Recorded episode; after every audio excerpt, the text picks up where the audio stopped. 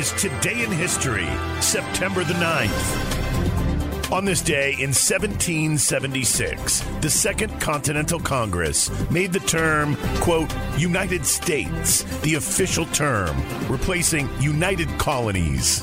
Also on this day in 1893, Frances Cleveland, wife of President Grover Cleveland, gave birth to a daughter in the White House. It was the first and only time a president's child was born in the executive mansion.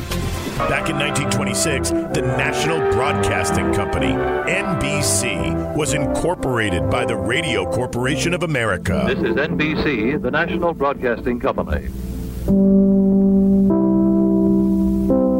On this day in 1976, Communist Chinese leader Mao Zedong died in Beijing at age 82.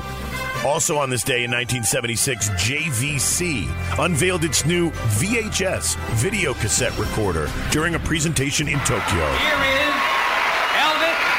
And on this day in 1956, actor Charles Laughton served as a substitute host the night that Elvis first appeared on The Ed Sullivan Show because Sullivan was recuperating from an auto accident. Sullivan, never a fan of controversy, had already refused an offer to hire Elvis for $5,000. The famously prickly host had been burned before by rock and roll stars. He vowed to drum Bo Diddley out of television after his 1955 act on the show when he sang his own hit Bo Diddley instead of Sullivan's request, Tennessee Ernie Ford's 16 Tons. But Elvis's ratings in his stint on The Allen Show, which had trounced Sullivan's show, changed Ed's mind. Even as he professed to press that Elvis was not my cup of tea, Ed Sullivan had already begun negotiations with Elvis's agent, Colonel Tom Parker. And on September 9th, Elvis Presley took the stage for The Ed Sullivan Show,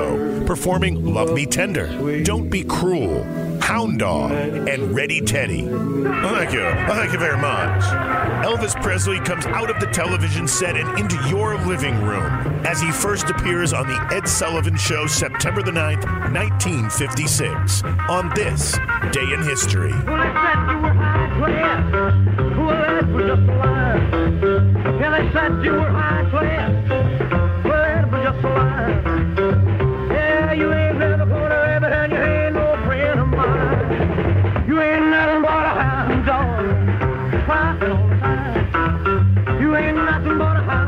love.